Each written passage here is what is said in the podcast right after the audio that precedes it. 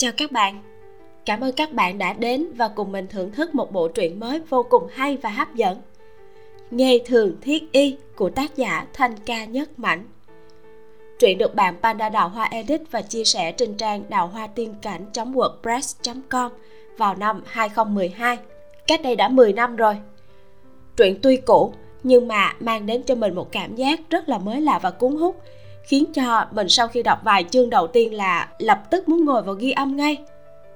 Chuyện diễn ra qua lời kể của tiêu giao, một cô gái mạnh mẽ, thông minh.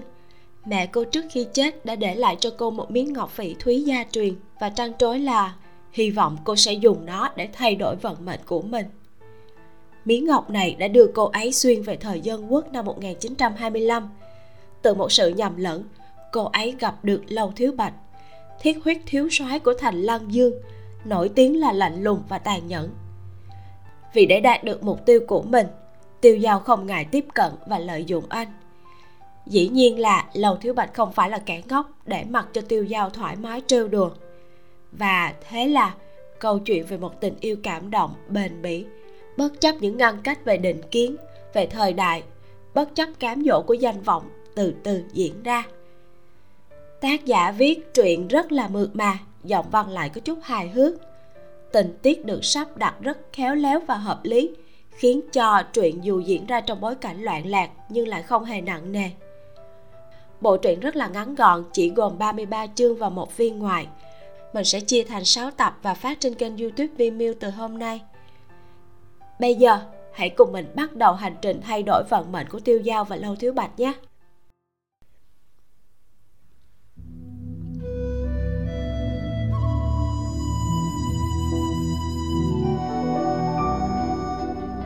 Nghề thường thiết y, Tác giả Thanh ca nhất mạnh Edit Panda Đào Hoa, Người đọc Vi Miu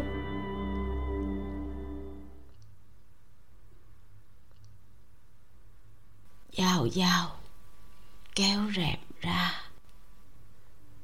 Tôi nghe thấy mẹ dùng giọng nói khàn khàn, Yếu ớt như vậy để gọi tôi. Do dự một lúc, Tôi đứng dậy, Đi đến trước cửa sổ chậm rãi kéo bức màn ra. Bên ngoài cửa sổ, ánh chiều tà phủ kín khoảng sân nhỏ. Cây lê già bên góc tường nở rộ hoa. Cánh hoa trắng như tuyết bay lạ tả. Không ngừng nghỉ mà rơi xuống mặt sân ẩm ướt trơn láng, phủ thành một lớp dày đặc. Mẹ nằm trên giường thì thào nói, đã lâu rồi, không được nhìn thấy ánh sáng bà bây giờ nói liên tục một câu cũng mơ hồ không hoàn chỉnh. Nếu như không phải vì thường ở bên cạnh chăm sóc bà, thì có thể ngay cả tôi cũng không thể nghe rõ bà đang nói gì. Một năm trở lại đây, cổ họng của bà đã bị nhện độc xâm chiếm. Không chỉ có yết hầu, khắp người mọi tất da thịt đều là như vậy. Từ đầu đến chân, những sợi chỉ đen rậm rạp như mạng nhện giăng khắp người lồi lõm trông cực kỳ đáng sợ. Trước mùa thu năm ngoái, mẹ còn có thể kéo ra một khe hở của bức màn, ngồi bên cửa sổ phơi nắng. Có một đứa bé trèo tường muốn hái trộm vài quả lê. Nó vô tình nhìn thấy mẹ. Nó sợ tới mức rơi từ trên tường xuống ngay tại chỗ. Liên thanh gọi quỷ, rồi cuốn chân mà chạy mất. Mẹ cực kỳ đau lòng. Từ đó mặc kệ trời sáng hay tối, bức màn không bao giờ được kéo ra nữa. Mẹ vốn rất xinh đẹp. Chỉ là một ngày kia, da của bà đột nhiên bắt đầu biến đổi, nổi lên những đốm đỏ. Đốm đỏ dần dần biến thành màu đen, sau đó như cỏ dại mà điên cuồng lan tràn, bò đầy thân thể. Chỉ trong một thời gian ngắn đã trở thành bộ dạng như bây giờ ngay cả bác sĩ tốt nhất cũng không có cách nào để chữa trị. Cuối cùng, chỉ có thể kết luận là một loại bệnh độc không biết tên. Bọn họ đặt tên là nhện độc. Đây là một loại bệnh có tính di truyền. Mẹ tôi chính là bị như vậy. Nghe nói bà ngoại cùng với bà cố ngoại cũng bị như vậy. Có lẽ sau này, một ngày nào đó tôi cũng không tránh khỏi vận rủi này. Tôi biết rõ mẹ sắp phải ra đi. Vì vậy mà sau một thời gian dài, đây là lần đầu tiên bà bảo tôi mở rèm ra, muốn tận hưởng chút ánh sáng ấm áp sáng lạng cuối cùng. Khi màn đêm vừa buông xuống, thì mẹ đi. Ra đi rất bình yên. Trước khi đi bà đưa cho tôi một cái hộp. Bên trong là một khối phỉ thúy hình trăng khuyết. Đây là thứ bà ngoại để lại cho mẹ. Năm đó, bà nói với mẹ, hy vọng mẹ có thể dùng nó để thay đổi vận mệnh. Nhưng mẹ đã không đợi được. Hy vọng con có thể giao giao. Đó là lời cuối cùng mẹ nói với tôi.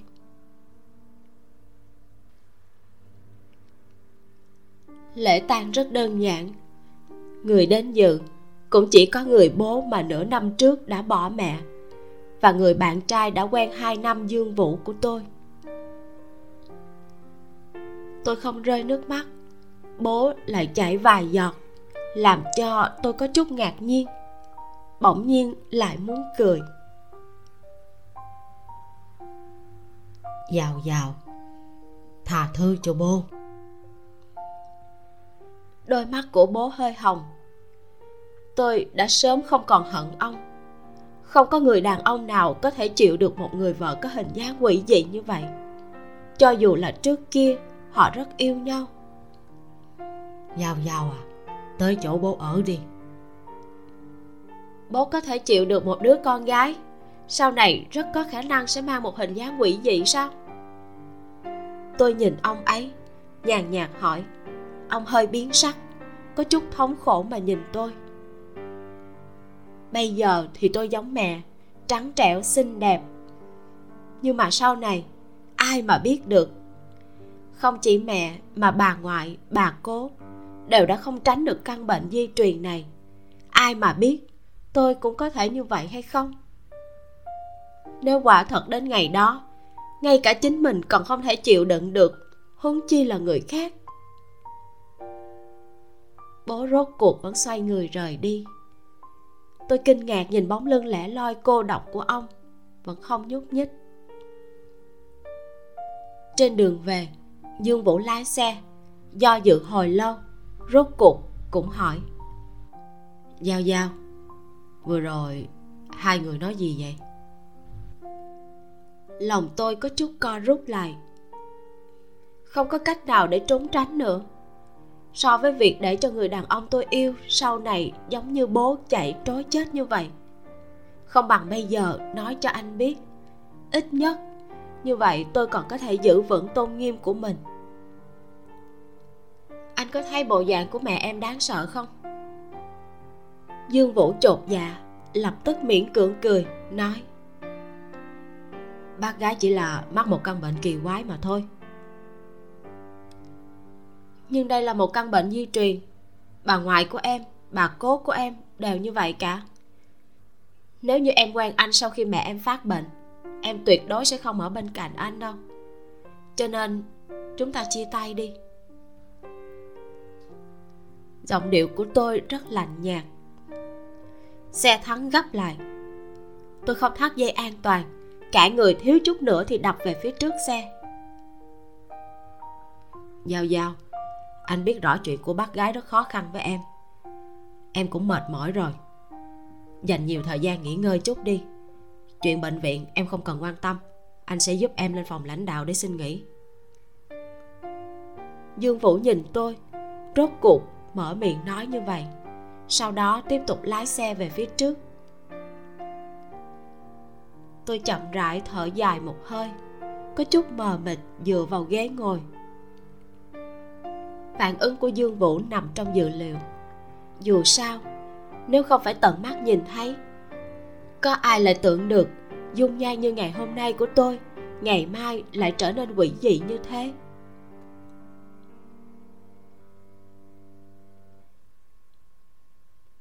Tôi chỉ nghỉ ngơi vài ngày thì trở lại bệnh viện làm việc. Miếng phỉ thúy kia để dưới ánh mặt trời mà nhìn, thì chính giữa hình như là có hạch tâm, có hoa văn, là hình dạng một ngôi sao. Nhìn chằm chằm hồi lâu khiến cho tôi cảm thấy choáng váng hoa mắt. Vì là vật kỷ niệm mẹ để lại, nên tôi mang đi, nhờ người ta mài hai cạnh, sau đó dùng dây tơ hồng sâu lại đeo vào cổ. Nhà dương vũ mở công ty vốn rất bận rộn. Gần đây lại càng bận rộn. Đã vài ngày không gặp anh. Anh nói mình đi công tác, phải mấy ngày nữa mới về. Lúc nói chuyện, giọng điệu của anh vẫn dịu dàng như trước. Nhưng tôi cảm thấy có chút khác biệt. Cũng có lẽ do tôi đã quá mẫn cảm. Trên thực tế, từ lúc lo xong tang lễ cho mẹ, sau khi kể chuyện đó với anh tôi đang đợi đến lúc anh mở miệng nói lời chia tay. Nhưng anh ấy vẫn chưa nói. Kỳ thật, tôi cũng thấy vô cùng cảm kích. Khám xong cho bệnh nhân cuối cùng của ngày hôm nay.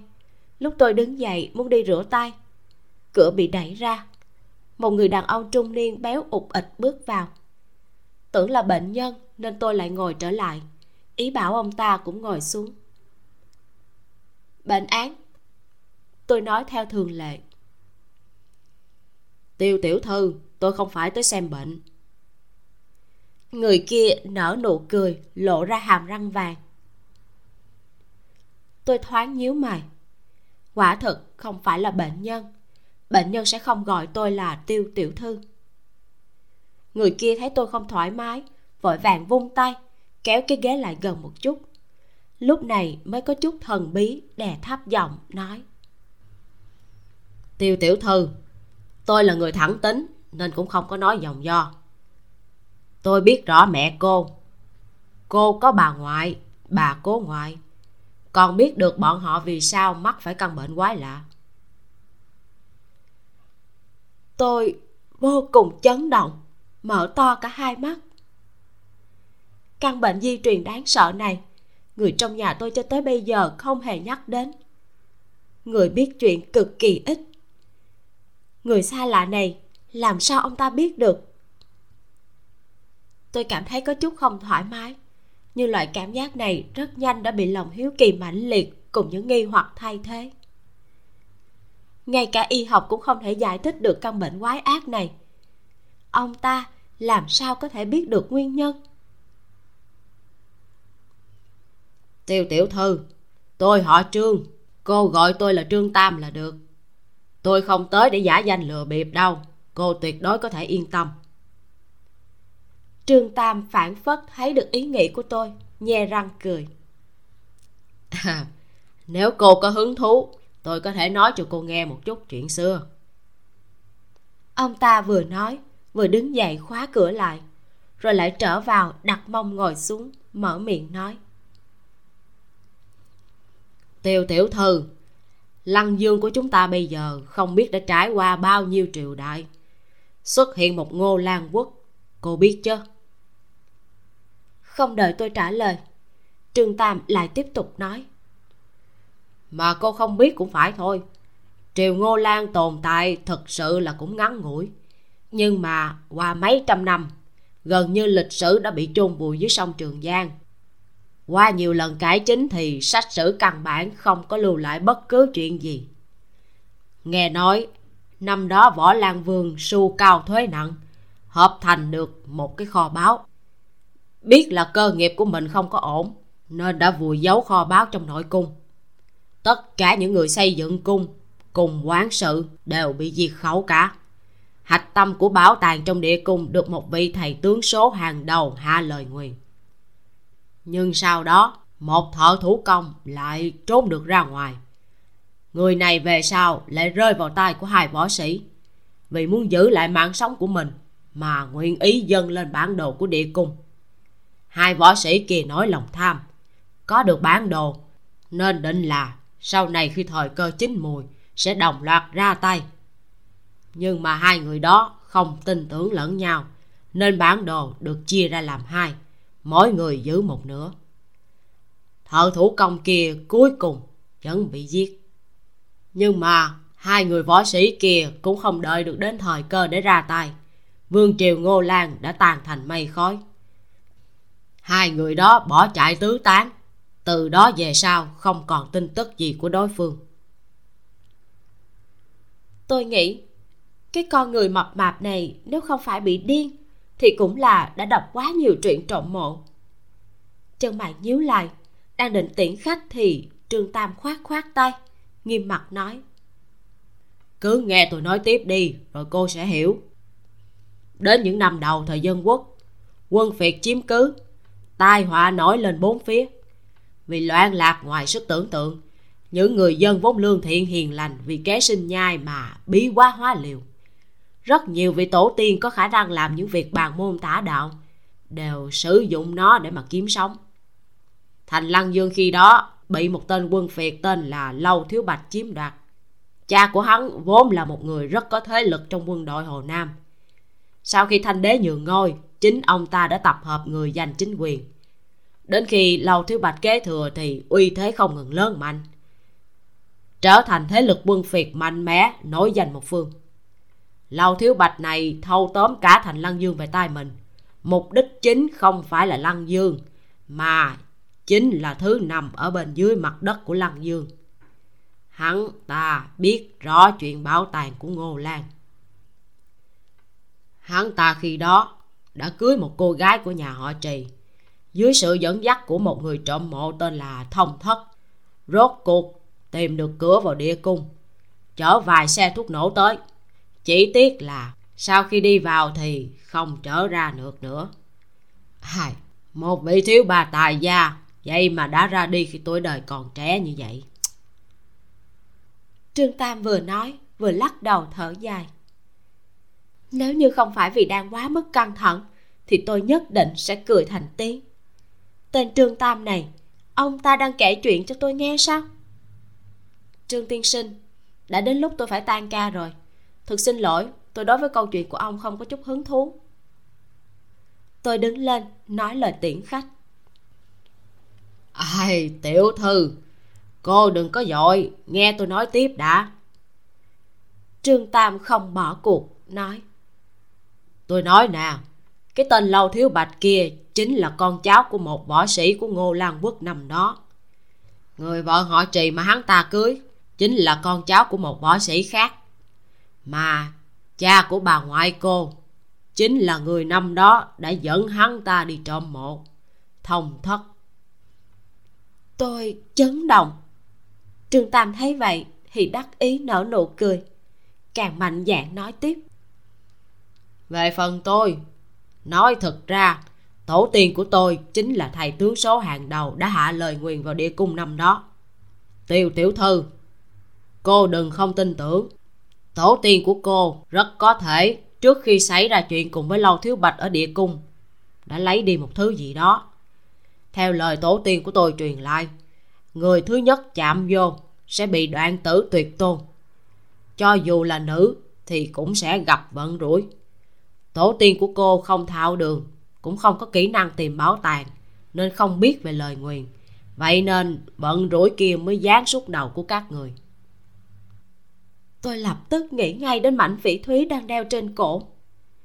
Dường như phản phất có chút cảm giác chỗ đó đang nóng lên, nhưng chỉ là thoáng qua rồi thôi, nên tôi cho rằng cảm giác của mình là sai. Chuyện ông ta vừa kể thật sự là ngoài sức tưởng tượng. Tôi không thể tin nổi. Phía sau lưng thậm chí đã thấm đẫm mồ hôi. Trương tiên sinh, chuyện xưa của ông thật là đặc sắc. Nhưng tôi không rõ, tổ tiên của ông cũng đã đi đến địa cung vậy vì sao ông ta lại có thể đi ra? Tôi miễn cưỡng hỏi. Trương tam thở dài. Tiêu tiểu thư, đây chính là nguyên nhân nhiều năm nay tôi đã phải vất vả tìm kiếm con cháu của thông thất đó. Tổ tiên của tôi, ông ấy xác thực là đã đi qua địa cung, nhưng mà đã bị làm mù mắt. Sau đó mới được dẫn vô. Ngô lan vương cần ông ấy giải lời nguyền cho ngày sau vậy nên mới giữ cho ông một mạng. Ông ấy quả thật là hoàn toàn không biết vị trí của địa cung. Bởi vậy nên tôi mới vất vả tìm kiếm. Tổ tiên của cô năm đó đã lấy đi thứ gì đó từ địa cung. Ngoại trừ vật đó, trong nhà cô nhất định là còn lưu giữ manh mối liên quan tới địa cung.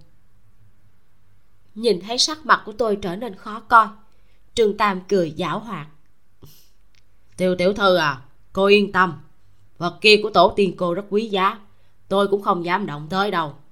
Tôi vẫn còn muốn kéo dài hương khói của mình. Tôi chỉ cần cô giúp tôi tìm xem nhà của cô có lưu truyền lại bản đồ hay manh mối nào khác không? Ngày sau nếu tìm được bảo tàng của địa cung chẳng những chia cho cô một nữa, tôi còn có thể giúp cô giải lời nguyền như một tia chớp bổ đôi trời đêm đen kịch trái tim thoáng cái điên cuồng nhảy dựng lên. Tôi đã tin bảy tám phần một người, khi đã đến tình trạng sơn cùng thủy tận như tôi, sao lại có thể không tin vào cơ hội duy nhất này chứ? Tôi không muốn bị như mẹ và bà ngoại, chết đi một cách bi thảm như vậy.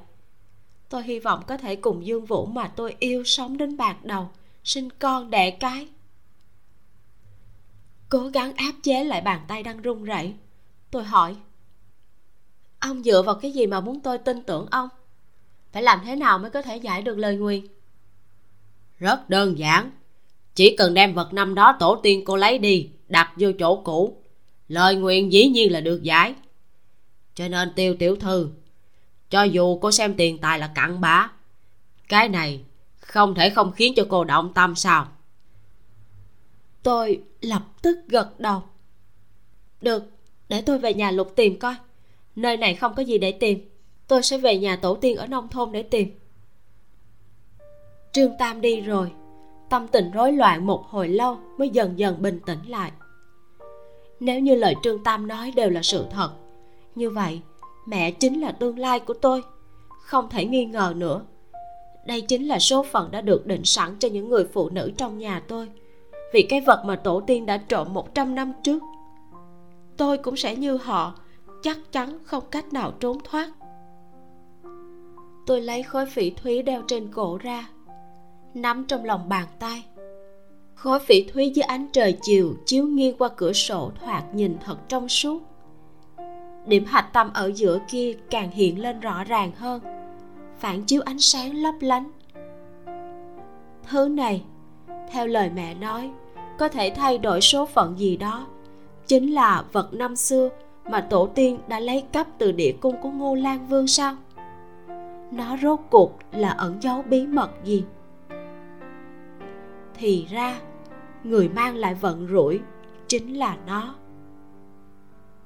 Thật đáng buồn, năm đó nó lại được tổ tiên xem như bảo bối mà truyền lại cho bà cố sau đó, cứ như vậy mà truyền hết đời này đến đời khác. Đồng thời, cũng đưa đến nhiều vận rủi liên miên không dứt.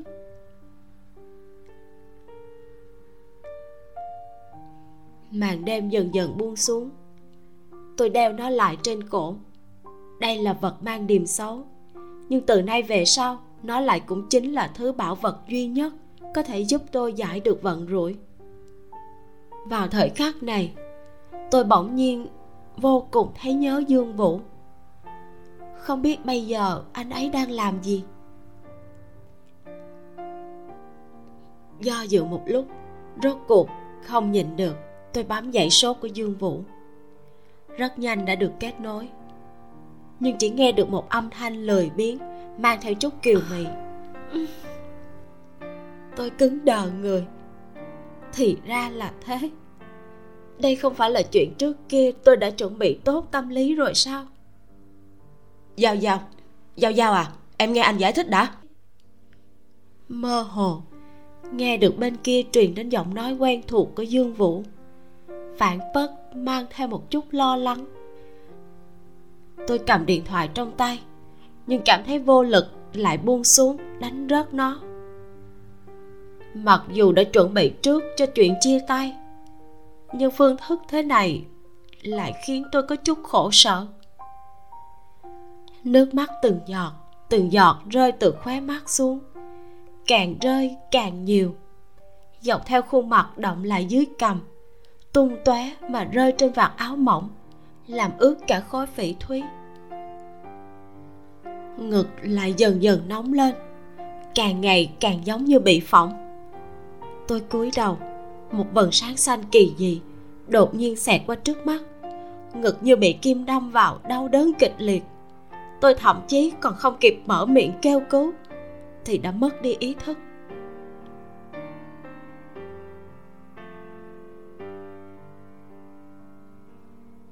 Tay của tôi bị cột vào sau lưng. Toàn thân bị ném vào trong một chiếc xe ngựa. Cả người vẫn còn thấy kinh hãi. Ngực đau nhức kịch liệt trong lúc đột nhiên bị mất ý thức kia. Tôi cứ tưởng là mình đã bị phát bệnh tim. Nhưng giờ đây khi đã khôi phục lại ý thức, tôi phát giác chính mình đang bị cuốn trong một dòng nước chảy xiết. Bờ bên kia mơ hồ có người gọi. Tôi liều mạng dãy dụa lúc đang cố gắng để cho đầu mình có thể ngoi lên mặt nước thì có người nhảy xuống kéo tôi lên. Tôi ngẩng đầu kinh ngạc phát hiện một người mặc áo sam dài. Một người đàn ông trẻ tuổi đang đứng trước mặt.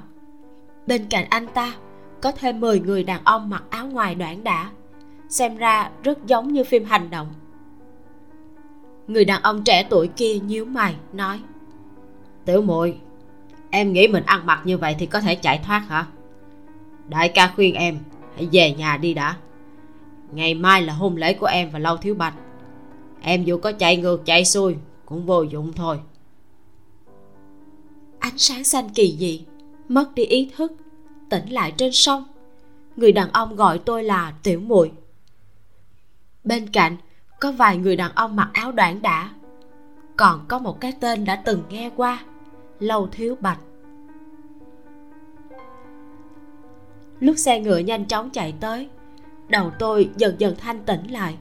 Rốt cuộc cũng có thể suy nghĩ.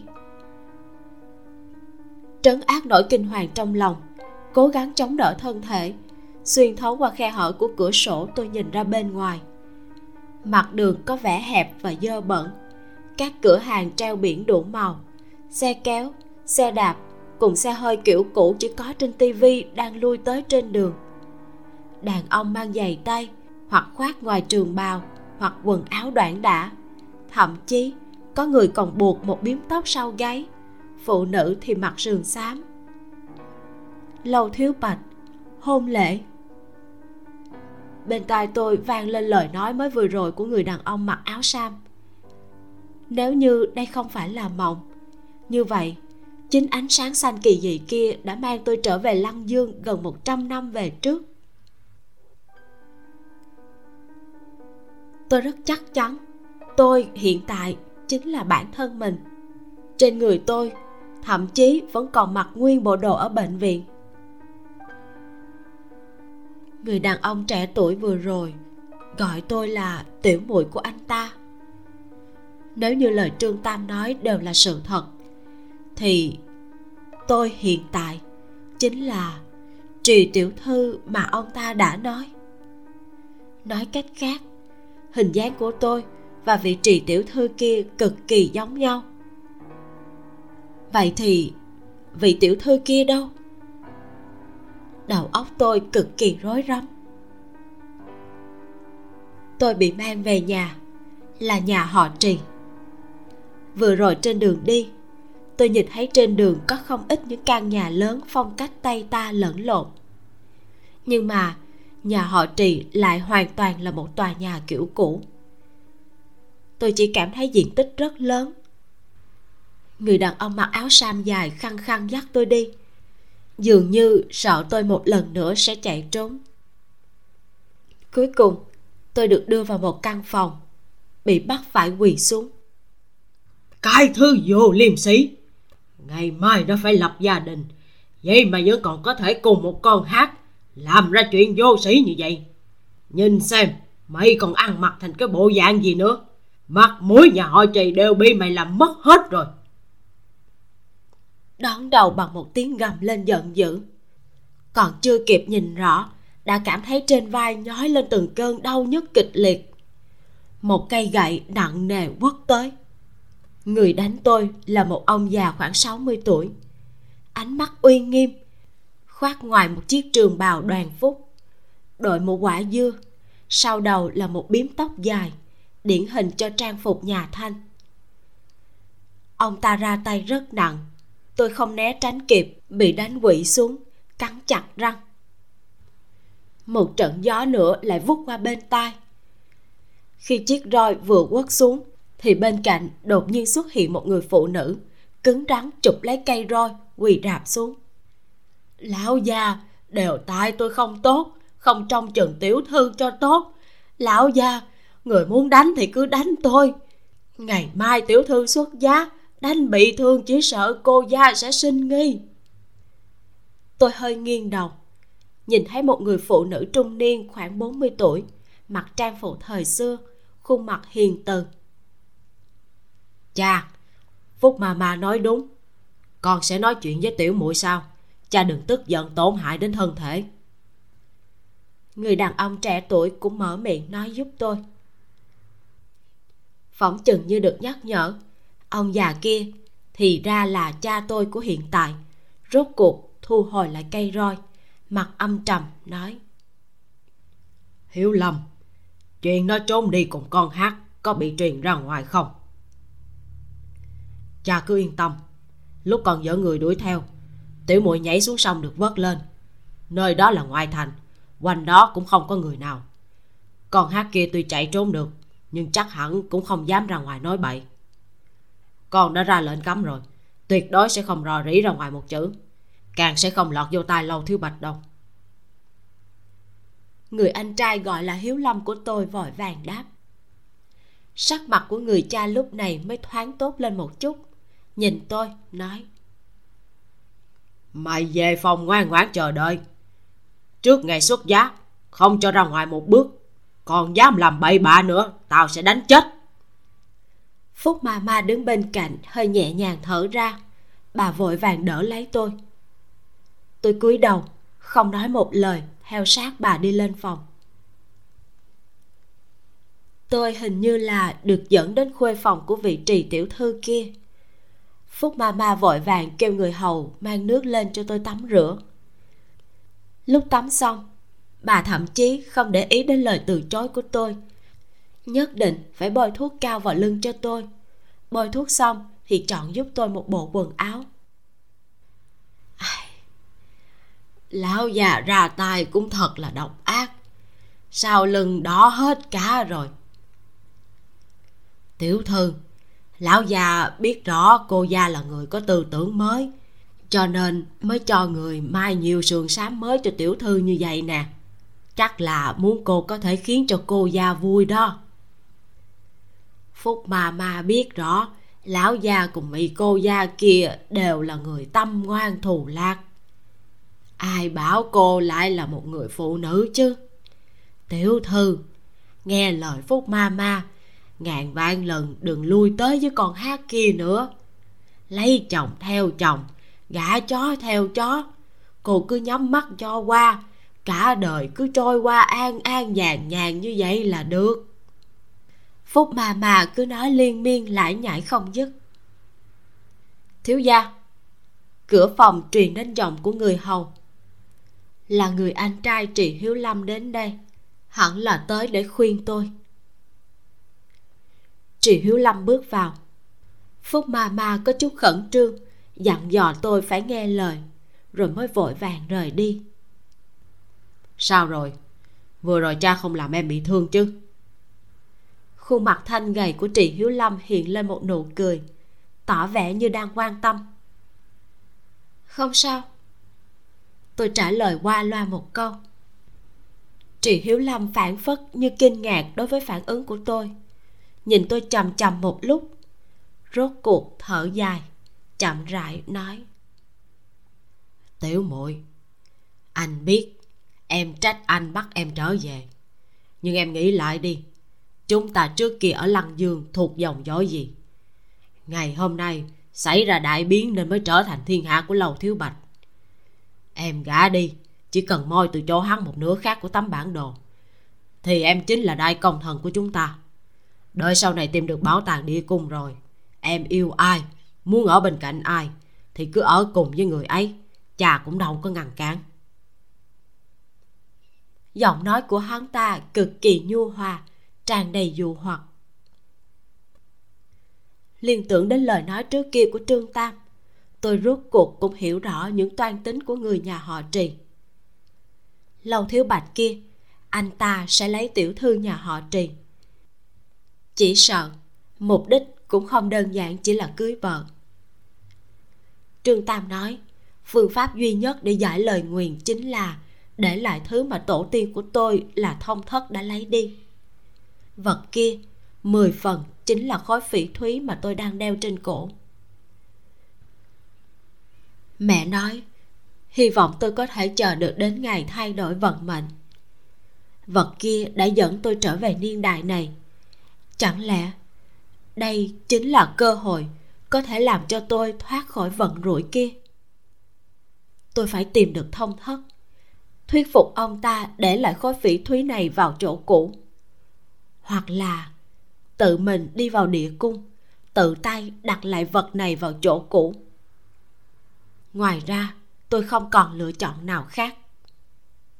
Tiểu muội tiểu muội trì hiếu lâm thấy tôi cúi đầu không nói, nên thử thăm dò. Ca, em đồng ý. Nghe được tin tức gì, em sẽ nói cho anh biết. Tôi ngẩng đầu, nhìn anh ta trả lời. Trong ánh mắt hắn ta, rốt cuộc hiện lên một nụ cười.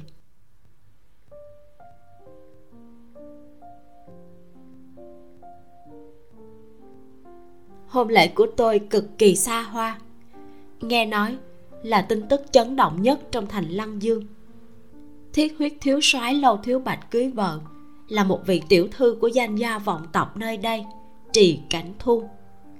Đây chính là tin tức trên trang nhất của các loại báo chí ngày hôm nay. Hôn lễ cũng là trung tay kết hợp. Tôi mặc các phục truyền thống phiền phức của cô dâu, phủ khăn voan. Chú rể lầu thiếu bạch lại mặc một bộ quân phục. Bởi vì lúc bái đường qua khe hở của tấm khăn, tôi nhìn thấy một đôi ủng sáng bóng màu đen. Phúc ma ma cũng đi theo. Bà ở trong tân phòng dặn dò tôi một chút rồi mới đi ra ngoài. Tôi ngồi trên giường một mình một lúc lâu, cảm thấy có chút bực mình nên lột khăn van xuống. Nến đỏ cháy bùng, cửa sổ trong phòng buông một tấm rèm đỏ thẫm, dán vài bông hoa mai bốn phía bày đầy đồ đạc bằng gỗ hoa lệ. Có thể nhìn ra được, trì lão gia gả con gái đi, đồ cưới cực kỳ sang trọng. Đối mặt với đêm tân hôn cùng người chồng mới cưới này, trong lòng tôi không hiểu sao có chút sợ hãi. Nhìn không được, đi về phía cửa sổ kéo tấm rèm nhìn quanh. Bên ngoài là một khu vườn, xa xa có một tường hoa hồng phấn, đèn lồng đỏ tươi chiếu rọi xuống dưới chiếu sáng tòa viện bóng dáng mông lung. Chỗ này của tôi hình như là một gian phòng được trang trí theo kiểu tây. Kéo tấm rèm lại, chậm rãi đi quanh tân phòng. Lúc đến trước khung tủ, tôi dừng bước. Trên khung tủ là một tấm ảnh cưới xung quanh được bọc bằng kính. Trên ảnh chụp là một người con gái mặc áo cưới, viền tơ lụa vô cùng hợp thời của niên đại này trên đầu cũng đội một chiếc mũ phong cách tây. Trong nháy mắt, tôi có cảm giác như chính mình đã bay vào tấm ảnh chụp này. Khuôn mặt của cô ấy vô cùng giống mình. Chỉ là nụ cười thoạt nhìn có chút miễn cưỡng, phản phất như mang theo một chút cứng ngắc, thậm chí là sợ hãi. Người đàn ông bên cạnh khoảng 25-26 tuổi, khuôn mặt sáng sủa mặc lễ phục kiểu tây, đeo nơ, là một người đàn ông vô cùng anh tuấn. Anh ta cũng đang cười. Chỉ là nụ cười này không thể làm cho người ta có một chút cảm giác ấm áp nào. Dưới ánh nến chiếu rọi, ánh mắt của người đàn ông trong tấm ảnh này thậm chí mang theo một chút âm u lạnh lùng phản phất có thể thẳng tắp nhìn thấu tâm can của người khác trong tôi nổi lên cảm giác vô cùng quỷ dị. Tầm mắt không có cách nào dịch chuyển. Đang sợ run, thì đột nhiên, nghe thấy trên hành lang ngoài cửa có tiếng bước chân thông dong vang lên. Đó là âm thanh phát ra từ chiếc ủng dẫm trên sàn nhà. Anh ta đang tới. Lòng của tôi lại thấy kinh hoàng, cố gắng ổn định tâm trạng, quay đầu lại cửa phanh một tiếng rồi bị đá ra. Một người đàn ông thân hình cao lớn hiện ra trước mắt. Trên bộ quân phục, một huy hiệu của tướng lãnh đang tỏa ánh kim. Trước ngực đeo thêm một dải lụa. Đôi mắt sáng như một vì sao đang nhìn thẳng vào tôi. Người đó đứng im, dáng người thẳng như kiếm. Lâu thiếu bạch, chú rể mới cưới của trì cảnh thu. Tôi do dự một lúc, chậm rãi xoay người lại. Hít sâu, cố gắng mỉm cười với anh ta. Dù cho không phải là người nhà họ trì, vì chính mình, tôi cũng phải nịnh nọt anh ta. Ít nhất cũng không thể để cho anh ta phiền chán. Muốn tìm được lão tổ tiên thông thất, hoặc là biết rõ vị trí của địa cung, tôi chỉ có thể ra tay trên người của người này ở điểm này, mục đích của tôi và người nhà họ trì giống nhau. Khiến tôi có chút ngạc nhiên chính là, anh ta đối với nụ cười của tôi tỏ vẻ như không thấy. Chân mày lại hơi nhíu lại, phản phất như mang theo một chút chán ghét. Tôi vẫn chưa kịp phản ứng, thì anh ta phất tay sang bên cạnh. Một người đàn ông mặc áo sa màu xanh bị đẩy lên phỏng chừng là lực trên tay quá lớn. Người đàn ông kia ngã trên mặt đất, lăn lông lóc vài vòng, đụng phải chiếc ghế ngồi tròn bằng gỗ lê hoa. Lúc đó mới dừng lại. Người đàn ông ngã trên sàn có hàng mi như vẽ, môi hồng răng trắng, ngẩng đầu lên nhìn tôi, rung giọng gọi một tiếng. Cảnh thu. Từ ngày hôm qua bị cho là trì tiểu thư rồi bị bắt về nhà cho tới ngày hôm nay xuất giá, đã qua một ngày một đêm. Tôi đối với đêm động phòng của chính mình cũng đã đặt ra rất nhiều giả thiết cùng chuẩn bị. Phúc ma ma lương thiện đã từng truy vấn tôi có từng ngủ chung với con hát kia hay không. Bà nhìn thấy tôi ngơ ngơ ngác ngác thì sắc mặt đại biến. Trước khi ra khỏi nhà lên kiệu hoa, thậm chí còn vụng trộm đưa cho tôi một miếng bông cùng máu gà dặn dò tôi nhất định phải dùng trong đêm động phòng. Nếu không, chỉ sợ tránh không khỏi đêm tân hôn chú rể là nổi trận lôi đình. Trì tiểu thư có còn thân trong sạch hay không thì tôi không rõ lắm. Nhưng tôi và dương vũ quen nhau hai năm. Yêu nhau tha thiết. Nếu như không phải một năm trước mẹ tôi phát bệnh, thì chúng tôi đã sớm kết hôn. Một năm nay tôi không nghĩ đến việc kia. Anh cũng thông cảm cho tôi gần đây hình như cũng không có ở cùng nhau. Có lẽ đây cũng là một nguyên nhân khiến anh phản bội. Nhưng mà hiện tại, vì mưu đồ của mình, tôi không thể chọc giận người chồng này. Nếu như thật sự không thể né tránh được, tôi thậm chí đã quyết định dùng chiêu mà phúc ma ma đã dặn để lừa dối vượt qua kiểm tra. Hy vọng không bị anh ta phát hiện ngàn âu vạn lo. Nhưng cuối cùng, người chồng mới cưới của tôi lại đem một người đàn ông khác đến trước mặt. Đây là việc mà tôi dù có thế nào cũng không thể tưởng tượng nổi. Tôi ngơ ngác nhìn người đàn ông này. Căn bản không nhận ra được cái tên cảnh thu mà anh ta vừa gọi chính là tên hiện tại của mình.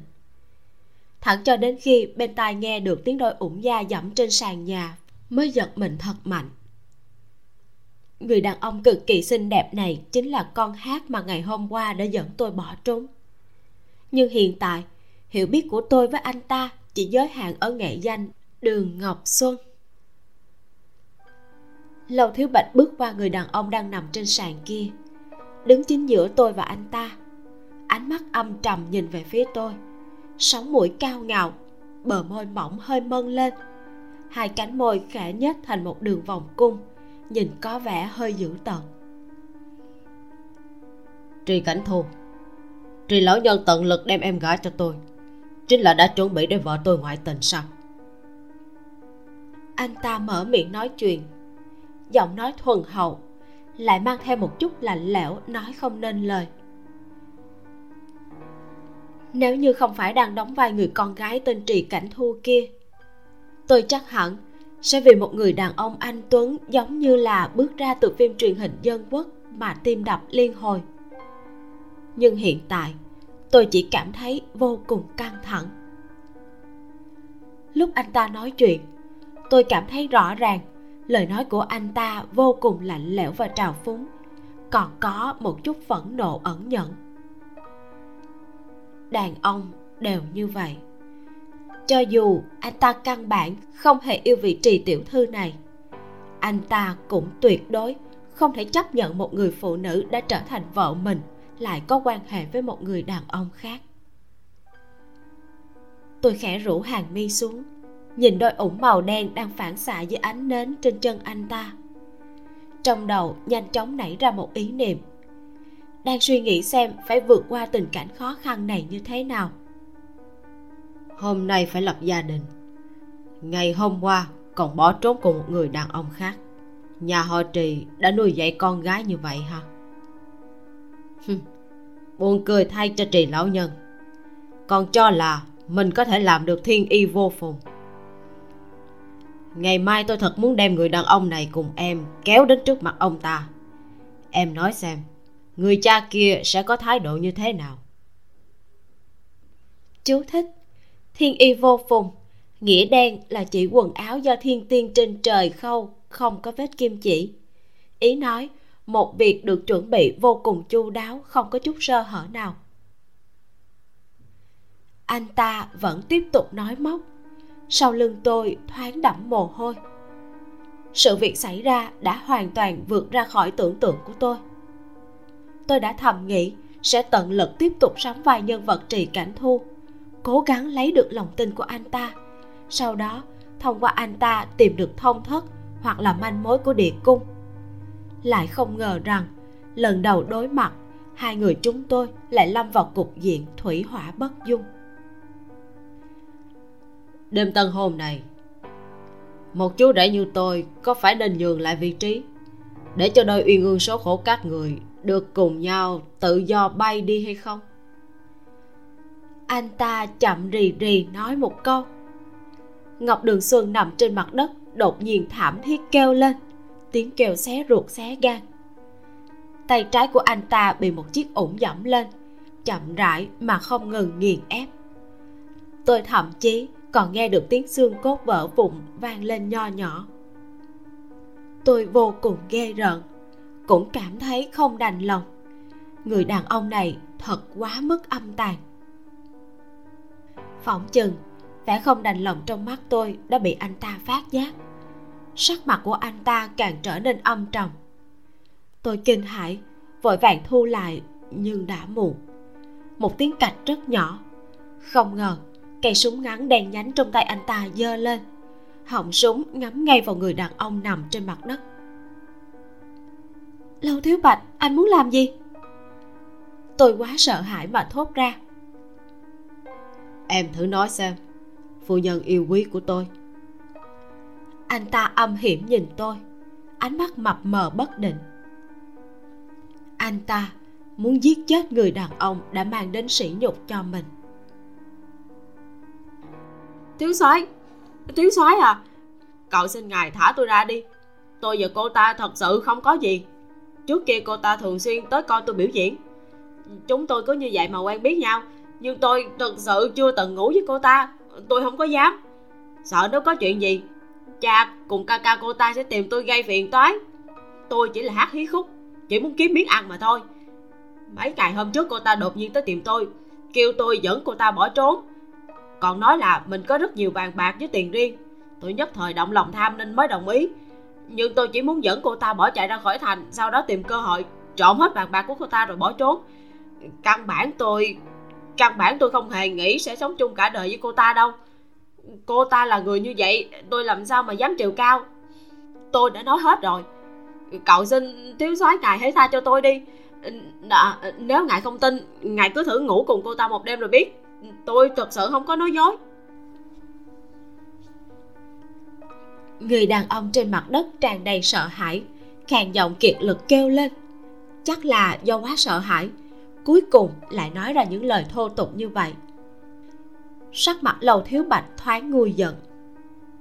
Anh ta nhìn tôi chằm chằm, gằn từng chữ hỏi.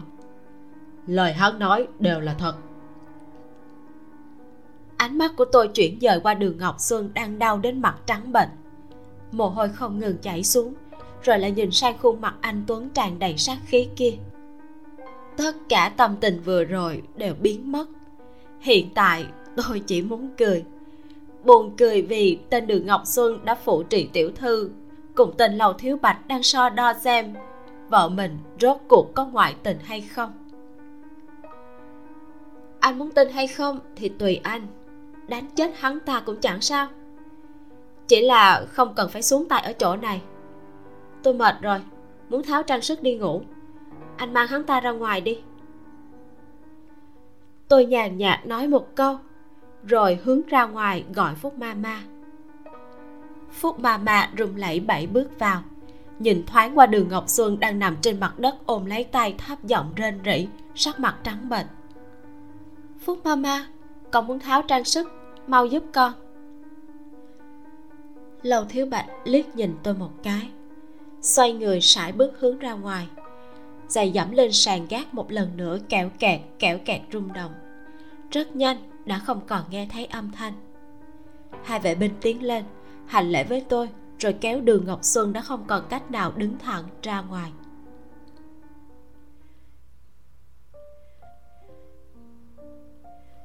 Căn phòng tân hồn của tôi rốt cuộc đã khôi phục lại yên lặng. Chuyện mới phát sinh vừa rồi phản phất như một giấc mộng. Tiểu thư, cô không nên nói chuyện với cô gia như vậy tính tình ngài ấy không được tốt. Lúc tôi tháo trang sức để rửa mặt, phúc mà mà lại bắt đầu liên miên cằn nhằn. Tôi nở nụ cười, gật đầu. Dì yên tâm, từ nay về sau sẽ không như vậy nữa. Phúc ma ma liếc nhìn tôi thở dài. Đến nơi này được hai ngày, tôi mơ hồ biết được người gọi là phúc ma ma này đối với tôi à không phải nói là đối với trì cảnh thu rất tốt.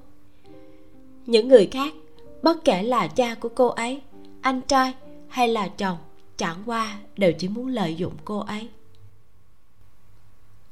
Tháo nữ trang xong, đến khi tôi thu thập mọi thứ xong hết, thay ra một chiếc áo tơ mỏng màu hồng kiểu cũ. Đồng hồ ở đại sảnh dưới lầu đã gõ 10 tiếng. Trên bậc thang lại vang lên âm thanh dày ủng rơi xuống mặt đất cô gia đã trở lại rồi. Tiểu thư, ngàn vạn lần đừng quên lời của phúc ma ma nói nha. Phúc ma ma giúp tôi vuốt lại tóc mai. Lúc này mới chỉ huy người hầu mang mọi thứ ra. Bản thân bà cũng vội vàng đi ra. Tôi nghe thấy bà nịnh nọt gọi một tiếng cô gia. Mà lầu thiếu bạch cũng không lên tiếng. Thoáng cái đã bước vào phòng. Tiện tay đóng cửa lại lòng tôi thoáng cái là trở nên căng thẳng. Có chút cứng nhắc ngồi trước bàn trang điểm. Nhìn trong gương thấy anh ta đang đi về phía tôi vẫn không dám nhúc nhích. Lầu thiếu bạch đi đến phía sau tôi đứng lại. Ánh mắt tôi và anh ta chạm nhau qua tấm kính trên bàn trang điểm mạ vàng uyên ương. Trong phòng này cũng có đèn điện, nhưng bởi vì là đêm tân hôn cho nên không mở vẫn thắp cặp nến đỏ ánh nến chiếu rọi từ một bên. Ánh lên khuôn mặt cùng đường cong như đau khắc của anh ta. Khuôn mặt nửa tối, nửa sáng, nhìn không rõ ánh mắt của anh ta. Tôi thu ánh mắt lại. Vừa đứng dậy được một nửa, thì vai bị đè xuống. Bị anh ta nhấn cho ngồi trở lại. Tay của anh ta cũng không thu lại. Cứ như vậy mà bóp lấy vai tôi. Cúi người xuống ghé vào một bên tai của tôi. Ngắm nhìn tôi trong gương. Đột nhiên không có ý tốt mà nở một nụ cười. Lộ ra hàm răng trắng như tuyết. Em thật sự không hề quan tâm đến người đàn ông ngày hôm qua còn dẫn em bỏ trốn. Giờ thế nào sao? Lúc anh ta nói một luồng khí ấm áp phả vào tai tôi. Tôi có chút không quen đầu hơi né sang một bên. Lúc này đây ánh mắt cùng giọng điệu mỉa mai của anh ta, tôi đều nghe rõ mồn một. Tôi nhìn vào mắt anh ta qua tấm kính, chậm rãi nói, nếu tôi bảo anh thả hắn đi, anh sẽ nghe theo tôi sao?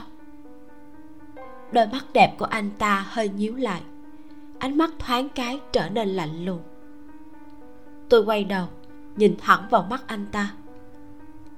Nghe xong những lời vừa rồi của hắn ta cho dù tiểu thư nhà họ trì ngày xưa có mê luyến, bây giờ cũng đã biết được bộ mặt thật đằng sau khuôn mặt phấn son trắng trẻo kia. Cho nên anh đừng hiểu lầm, tôi đối với hắn ta cũng không phải là tình cũ khó dứt. Anh muốn đối phó với hắn ta cũng chỉ giống như giết chết một con kiến. Tôi cũng không muốn cứu mạng một người không đáng như vậy. Khoảng cách rất gần như vậy, hàng mi dày rậm đen nhánh cong vuốt của anh ta đều có thể nhìn rõ ràng. Dưới ánh đèn, hàng mi trên đôi mắt anh ta ánh lên một tia sáng mông lung. Đương nhiên, nếu anh cảm thấy thoải mái vì hắn đã chết, vậy thì tùy anh. Tôi nhìn anh ta mỉm cười. Khuôn mặt lạnh băng của anh ta dần dần giãn ra. Sức nặng trên bờ vai tôi rốt cuộc cũng được buông lỏng. Đứng thẳng người, tháo chiếc mũ trên đầu xuống tùy ý đặt lên bàn trang điểm. Mới vừa rồi, lực tay của anh ta dùng lực hơi lớn, mà hôm qua, trì lão gia ra tay rất nặng. Qua một đêm, vết roi quất trên vai vẫn chưa khỏi, hiện tại càng cảm thấy đau đớn. Tuy nhiên, tôi cố gắng nhìn lại, nhưng hiển nhiên đã làm cho anh ta chú ý. Ánh mắt thoáng cái nhìn vào vai phải của tôi. Làm sao vậy? Không có gì. Ánh mắt của anh ta lợi hại như chim ưng. Tôi vẫn chưa có thói quen đối mặt với anh ta. Ngắn gọn trả lời, rồi cúi đầu đi đến bên giường. Lúc bước qua người anh ta thì lại bị ngăn cản lại. Tôi còn chưa kịp phản ứng thì một tay của anh ta đã bắt đầu kéo vạt áo của tôi xuống, động tác cực kỳ thành thạo. Tôi vô thức khép kín cổ áo, dương mắt chống lại ánh mắt phản phất mang theo chút mỉa mai của anh ta lúc này mới nhớ ra quan hệ của tôi và anh ta. Đây là nơi động phòng, mà tôi là cô dâu mới của anh ta. Tôi miễn cưỡng nở một nụ cười, chậm rãi buông tay ra để tùy ý anh ta cởi vạt áo của tôi ra. Anh ta giật xuống cổ áo hơi rũ xuống của tôi, động tác cũng rất dịu dàng. Bờ vai tôi không ngừng lộ ra bộ ngực cũng lộ ra gần một nửa. Khối phỉ thúy tôi vẫn thường đeo trên cổ đang nằm trên khe ngực. Màu xanh ngọc bích ánh lên, có chút chói mắt. Ánh mắt của anh ta dừng lại một lát. Ôm lấy thắt lưng tôi, xoay người tôi về phía anh ta. Tôi biết rõ, vết sưng đỏ do roi quất ngày hôm qua vẫn chưa biến mất hết. Phúc ma ma đại khái sợ làm cho anh ta mất hứng nên hôm nay cũng không bôi thuốc cho tôi. Sao lại bị như vậy? Anh ta hỏi. Thanh âm cứng ngắc không nghe ra một chút tâm tình nào. Trì lão gia làm. Tôi do dự một lúc rồi thấp giọng nói ra. Trầm mặc một hồi tôi thậm chí còn nghe được tiếng vang tách tách nho nhỏ của cặp nến đang bị thiêu đốt trong phòng. Tôi không nhìn thấy nét mặt của anh ta nhưng mà đang trong tư thế một nửa thân thể đang lộ ra trước mặt một người đàn ông hoàn toàn lạ lẫm, nhìn chằm chằm sau lưng tôi. Thật không phải là một chuyện vui sướng gì. Tôi khẽ lay động thân thể, đang muốn kéo lại vạt áo, thì sau lưng đột nhiên phát ra một tiếng cười. Tiếng cười kia thập phần nhẹ nhàng, càng lúc càng lớn. Tôi có chút tức giận, quay đầu lại. Thấy anh ta quả nhiên đang cười đến nghiêng ngã dường như đang gặp chuyện buồn cười nhất trên đời. Trì lão nhân rốt cuộc cũng đã làm chuyện nên làm. Đây là cho em một bài học để cho em biết sau này phải làm như thế nào để trở thành một người phụ nữ tốt.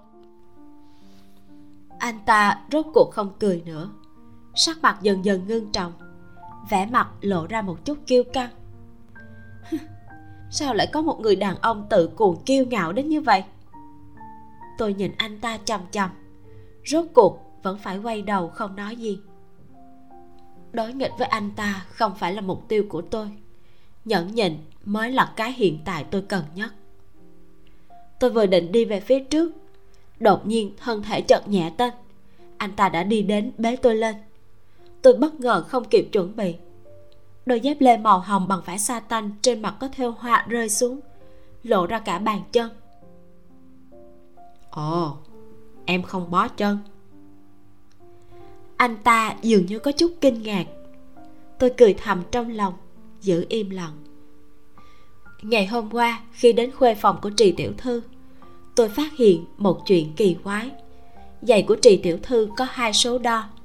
Giày thêu rất nhỏ, mà giày da hiện đại lại lớn. Trước mũi giày có đúc vải mềm. Cũng rất hợp với chân của tôi nhớ tới, phúc ma ma có từng nói qua, trì lão gia vì để cho con gái hợp khẩu vị của lâu thiếu bạch, nên cố ý may sườn xám kiểu mới.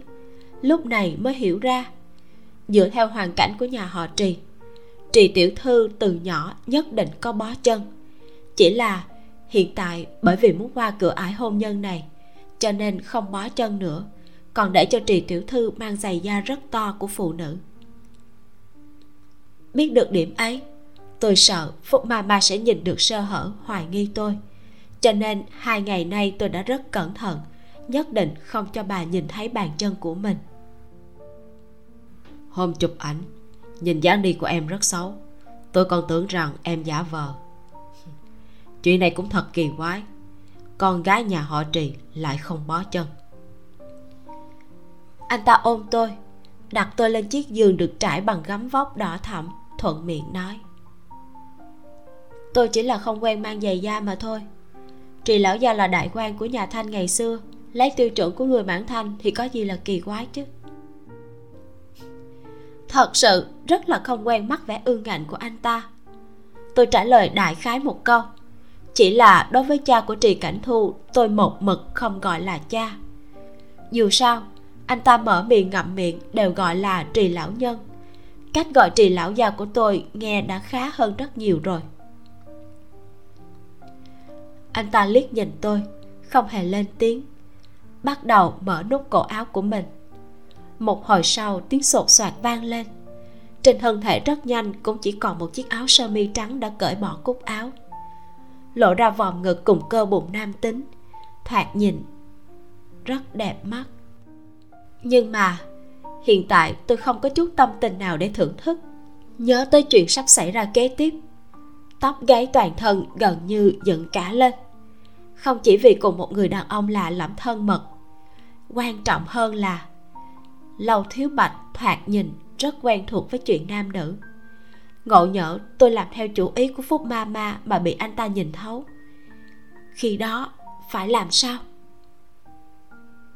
Tuy chỉ gặp mặt được một nửa buổi tối, nhưng người đàn ông trẻ tuổi trước mặt không thể nghi ngờ là một người rất thô bạo. Nếu như phát hiện tôi không phải là thân toàn bích một khi trở mặt, tại một nơi hoàn toàn xa lạ này, tôi làm sao có thể dựa vào chính mình để đi tìm thông thất hay địa cung đây? Lúc này, tôi chỉ hy vọng mình có thể lừa gạt, duy trì quan hệ tốt đẹp với anh ta. Trên người bỗng nhiên nặng nề, anh ta đã đè lên. Tim đập bình bịch, tôi mở to mắt, đối diện với đôi mắt đen lấy anh ta nhìn tôi một lát đột nhiên cười với tôi. Vài sợi tóc rủ xuống, che khuất trán anh ta. Bộ dạng này trong nháy mắt phản phất mang theo một chút tính trẻ con. Anh ta dùng tay vuốt ve khuôn mặt tôi. Tôi chú ý đến những ngón thon dài. Đốt ngón tay rất dài, phản phất tràn đầy lực. Đôi tay này rất nhanh, đã bắt đầu cởi bỏ quần áo tôi. Tôi cứng nhắc theo từng động tác của anh ta thẳng đến khi nửa người trên lộ ra trước mắt anh ta. Ánh nến tuy không sáng, nhưng động tác chậm rãi của anh ta không thể che lấp hứng thú sâu sắc dành cho tôi. Một tay anh ta đặt trên một bên ngực tôi, mang theo một chút ác ý mà nắm lấy, vuốt ve. Tôi đã tiếp nhận chuyện nam nữ này. Đối với chuyện này, tôi xem như là một cái giá lớn vì thay đổi vận mệnh của chính mình mà trả một cái giá lớn. Nhưng việc này cũng không có nghĩa là tôi có thể dễ dàng tha thứ cho loại cố ý đối đại ác ý với tôi. Anh ta hiển nhiên cực kỳ chán ghét cha của trì cảnh thu, thậm chí còn có chút thù hận mà tôi không biết. Điều này có thể dễ dàng nhìn ra khi anh ta nhắc đến ba chữ trì lão nhân. Mặc kệ anh ta cưới trì tiểu thư là xuất phát từ mục đích gì rất rõ ràng. Hiện tại, anh ta đang đem thù hận đối với trì lão nhân mà phát tiết lên người tôi. Tôi bắt lấy tay của anh ta, ngăn động tác của anh ta lại. Anh ta có chút kinh ngạc, nhướng mày lên nhìn tôi. Tôi chậm rãi nói, lâu thiếu bạch, anh hận trì lão gia, đó là việc của anh. Nhưng tôi không phải ông ấy xin anh đừng đem hận thù của đàn ông các người trút lên người tôi. Anh ta nhìn tôi chằm chằm một lát, đột nhiên nằm sắp xuống, hoàn toàn áp đảo tôi. Bàn tay nắm lấy cầm tôi, lực đạo có chút lớn. Chuyện của tôi và cha em, một ngày nào đó tất nhiên sẽ thanh toán. Không tới phiên em giáo huấn tôi. Lúc anh ta nói chuyện, lông mày nhướng lên đôi mắt lộ ra một chút mỉa mai. Một trăm năm, thật sự là rất khác biệt. Tôi và người này không có cách nào hiểu nhau. Anh ta hoàn toàn không giống với bạn trai dương vũ mà tôi đã rất quen thuộc. Dương vũ rất dịu dàng, thấu hiểu lòng người. Nhưng còn người tên lâu thiếu bạch này, tôi có chút buồn bực, thầm thở dài. Hai mắt nhắm nghiền lại ngẫm lại cũng không biết nên nói gì. Anh ta dường như có chút bất mãn đối với sự phản kháng của tôi. Buông lỏng cầm của tôi ra, hơi nhích thẳng người, mạnh mẽ ôm tôi lên cao một chút. Sau đó, trả thù bằng cách cúi đầu cắn một ngụm lên ngực tôi. Đau nhức vô cùng, lại ngứa ngáy vô cùng. Tôi thấp giọng kêu lên một tiếng, trong lòng bắt đầu nghiến răng nghiến lợi đúng lúc này, một tiếng chuông điện thoại đột nhiên vang lên. Nửa đêm, nghe tiếng chuông kiểu cũ như vậy, tôi lại càng hoảng sợ. Lâu thiếu bạch vẫn ghé vào trên người tôi không nhúc nhích. Mãi đến khi điện thoại vang lên bảy tám lần, lúc này hai tay mới chống đỡ thân thể, xuống giường nghe điện thoại. Alo một tiếng, giọng nói phản phất có chút không kiên nhẫn nhưng mà rất nhanh, anh ta hạ thấp giọng. Liếc nhìn tôi một cái, sau đó nghiêng người sang hướng khác. Đêm quá yên tĩnh, giọng nói đầu bên kia thoang thoáng rơi vào tai tôi. Tôi không nghe rõ rốt cuộc người kia đang nói gì, nhưng là giọng nói của một người phụ nữ trẻ tuổi. Lầu thiếu bạch cúp điện thoại rất nhanh đến bên giường, nhặt quần áo vừa mới cởi ra, rồi mặc vào. Tôi không nói lời nào, nhìn anh ta. Anh ta mặc quần áo xong cùng giày ủng, dường như đang đợi tôi mở miệng. Tôi một mực vẫn không nói. Anh ta liếc nhìn tôi, rồi mở cửa đi ra ngoài. Tôi dựng thẳng lỗ tai, nghe tiếng bước chân trầm trọng mà tráng kiện của anh ta dần dần biến mất. Rốt cuộc nhẹ nhàng thở ra. Đêm tân hôn, khuya khoắt, một người phụ nữ điện thoại đến gọi anh ta đi. Tôi không hề bất mãn với cú điện thoại này, ngược lại cực kỳ cảm kích. Ít nhất, anh ta cũng để cho tôi tạm thời tránh khỏi chuyện tiếp theo mà tôi có thể gọi là một đêm tân hôn tuyệt đối không vui sướng. Về phần người phụ nữ kia có địa vị như thế nào có quan hệ gì với lâu thiếu bạch? Tôi thật sự hoàn toàn không ngại. Tôi mơ hồ có một loại cảm giác. Đêm nay lâu thiếu bạch sẽ không trở lại. Tôi kéo lại quần áo vừa rồi bị anh ta kéo xuống, sửa sang lại một chút. Sau đó, giật tấm chăn hỉ màu hồng có chút chói mắt, đang định đắp lên nọc xuống, thì ngoài cửa truyền đến tiếng của phúc ma ma. Tiểu thư à đã ngủ chưa? Bà vú này của trì cảnh thu là người duy nhất mà tôi cảm thấy quý mến sau khi đến nơi này. Tôi đáp lời, quay đầu lại nhìn thấy cửa đã bị đẩy ra. Phúc ma ma đã đi vào, trên tay cầm một vật gì đó. Tiểu thư, cô gia vừa rồi phân phó tôi tới bôi thuốc cho cô. Tôi có chút kinh ngạc, không nghĩ tới, lầu thiếu bạch cũng biết làm loại chuyện này. tôi dùng chăn che khuất chân mình, quay lưng lại cho phúc ma ma ngồi phía sau. Phúc ma ma vén mái tóc dài sau người tôi sang một bên, cởi áo tôi ra, cẩn thận giúp tôi bôi thuốc mỡ lại dùng ngón tay thoa thoa để cho thuốc thấm vào. Vừa thoa thuốc lại vừa thở dài. Tiểu thư, có phải cô lại làm cho cô gia tức giận hay không? Nào có đêm động phòng mà lại bỏ cô dâu mình mà chạy ra ngoài chứ? Không có là do anh ta nhận một cuộc điện thoại. Có công việc khẩn cấp nên mới ra ngoài. Phúc ma ma nghĩ coi nếu như tôi chọc giận anh ta anh ta sao còn có thể bảo bà đến bôi thuốc cho tôi? Lúc này phúc ma ma mới yên lòng. Chỉ là vẫn có chút bất mãn đối với việc lầu thiếu bạch bỏ lại cô dâu của mình trong đêm tân hôn bà lại nói thêm vài câu. Thấy tôi nằm xuống thì đắp chăn cho tôi, rồi lại buông tấm màn hình bán nguyệt mạ vàng xuống, lúc này mới rời khỏi. Tôi nằm ngửa, nhìn lên tấm màn hỉ đỏ thẫm, dùng một loại tơ vàng thêu lên vài đám mây hoa lệ. Hai ngày qua, thần kinh luôn bị kéo căng đến lúc này mới có thể buông lỏng. Lăn qua lăn lại một hồi, rồi chậm rãi đi vào giấc ngủ cả đêm, lầu thiếu bạch không về. Ngày hôm sau, theo tập tục bản địa, lầu thiếu bạch phải cùng tôi về nhà mẹ đẻ. Phúc mà mà vô cùng tích cực. Sáng sớm đã gọi tôi dậy trang điểm thay quần áo, mặc một chiếc sườn xám đỏ thẫm, thêu lên đóa mẫu đơn màu vàng. Nói là trang phục mang lại may mắn. Tôi thiếu chút nữa đã bị làm cho mờ mắt khuyên can mãi, cuối cùng bà mới đổi thành chiếc sườn xám sa tanh màu hồng. Chỉ có cổ áo và vạt áo theo vài cành hoa sen, rồi lại búi tóc, gài một cây trăm san hô màu hồng, trang điểm nhạt.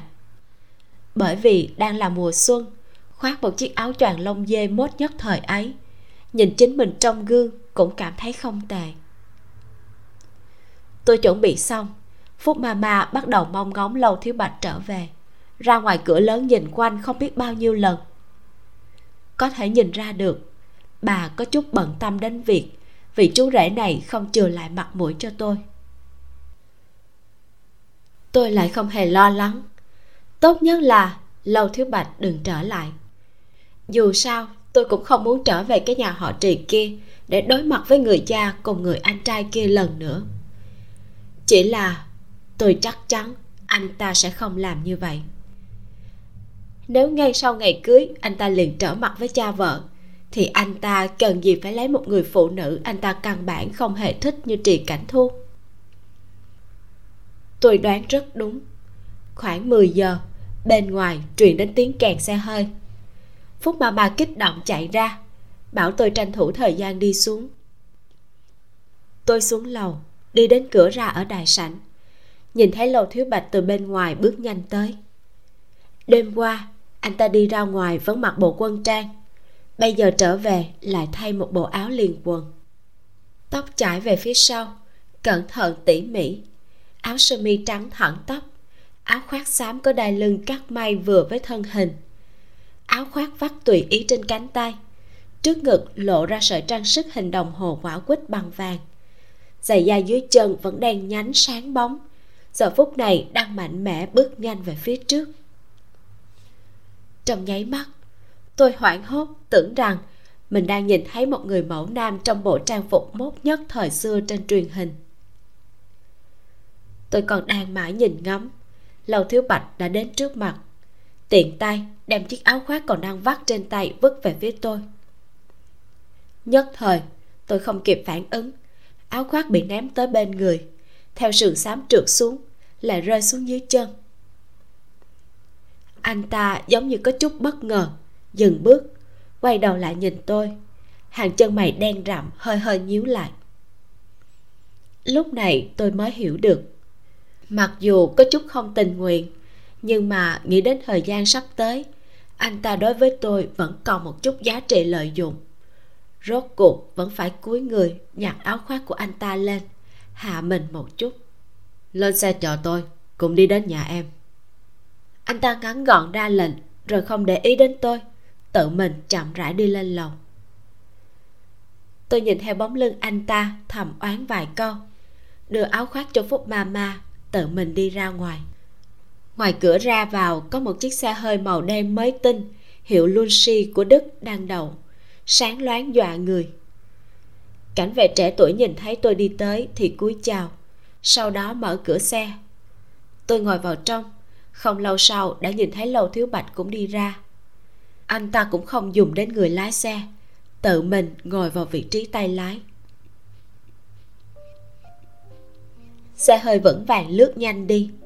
Tôi nhìn ra bên ngoài thông qua lớp kính thủy tinh. Lăng dương một trăm năm trước, tôi tìm không thấy nửa phần cảnh xưa quen thuộc. Trên đường cái, những đứa trẻ quần áo tả tơi hay đeo trên lưng một giá thuốc đang chào hàng mọi người hay xách theo dụng cụ đánh giày. Những đứa nhỏ bán báo chạy đầy đường. Những người bán hàng rong đang hét to chào hàng. Mỗi người một màu áo đang đi lại tới lui trên đường. Tôi phản phất như đang rơi vào một bức tranh cũ kỹ đã phai màu theo năm tháng. Mà xa xa, có vài căn nhà lớn cam màu đen bên ngoài lan can có lưới sắt. Hai bên tường là dàn hoa diên vĩ cùng những chùm quả chín mọc khắp nơi những bông hoa muôn hồng nghìn tía, nhìn qua như đang lạc trong mộng. Tôi khẽ thở dài một cái, thu hồi lại ánh mắt đang nhìn về phía trước. Lúc này mới phát hiện ra lầu thiếu bạch đang nhìn tôi qua kính xe. Vì để hợp với tình cảnh, tôi biết mình nên mỉm cười với anh ta một cái.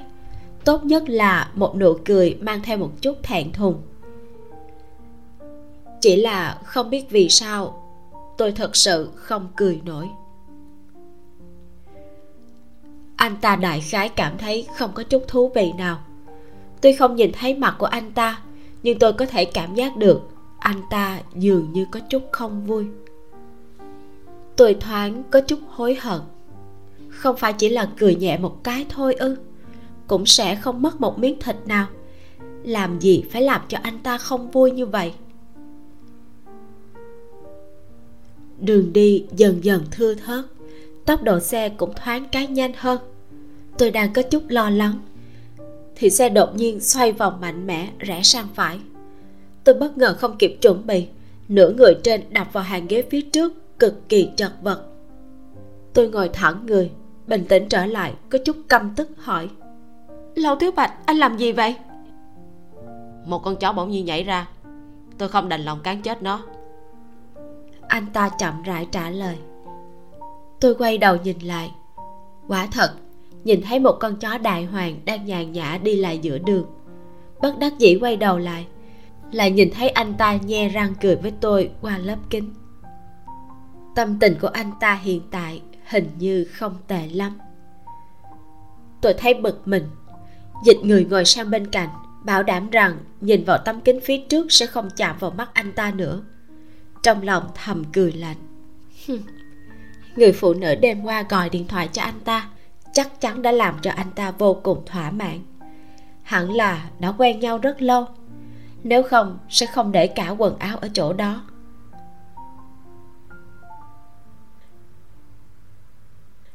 Rất nhanh đã đến nhà họ trì.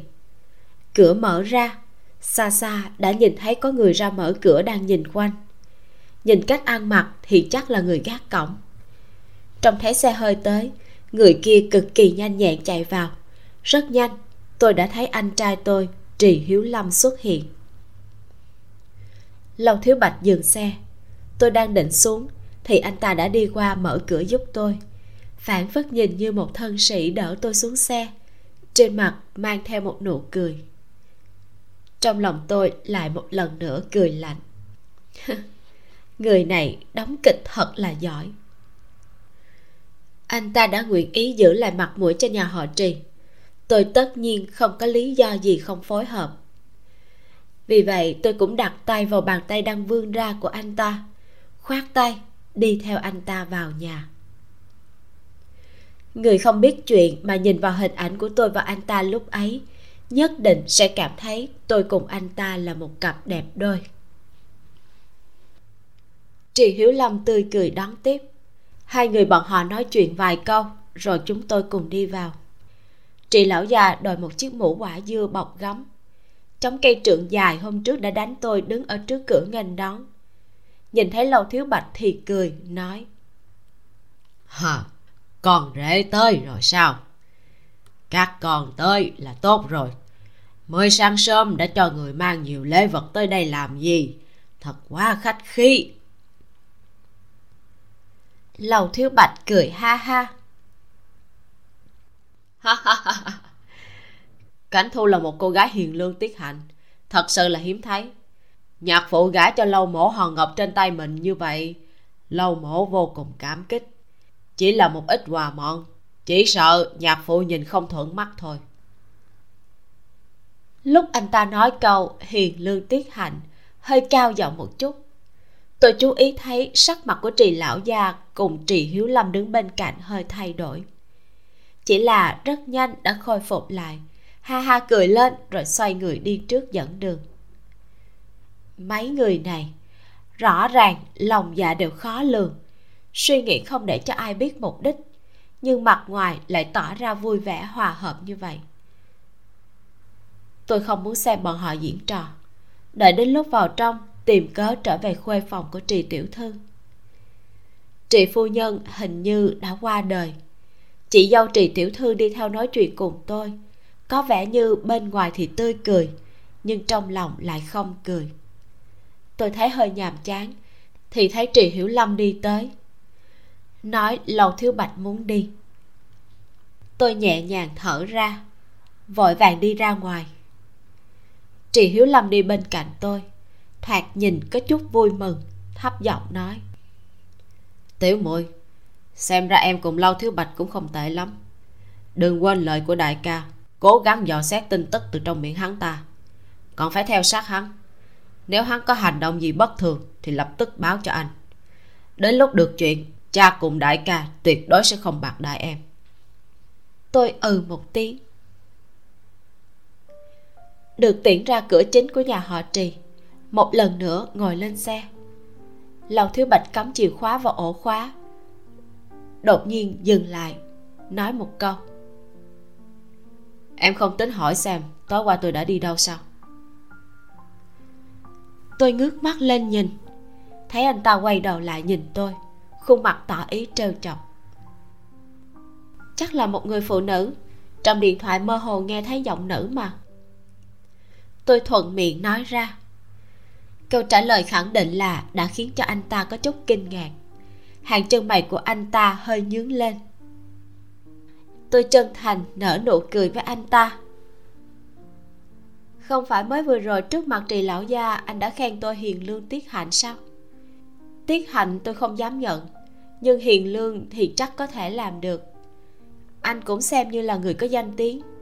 Mặc kệ cô ta là ai, đã đi theo anh như vậy nếu để bên ngoài cũng không ra gì, anh cứ mang cô ta về đi, tôi cũng sẽ có thêm một người bạn. Tôi nói vậy, xác thực là xuất phát từ tận đáy lòng.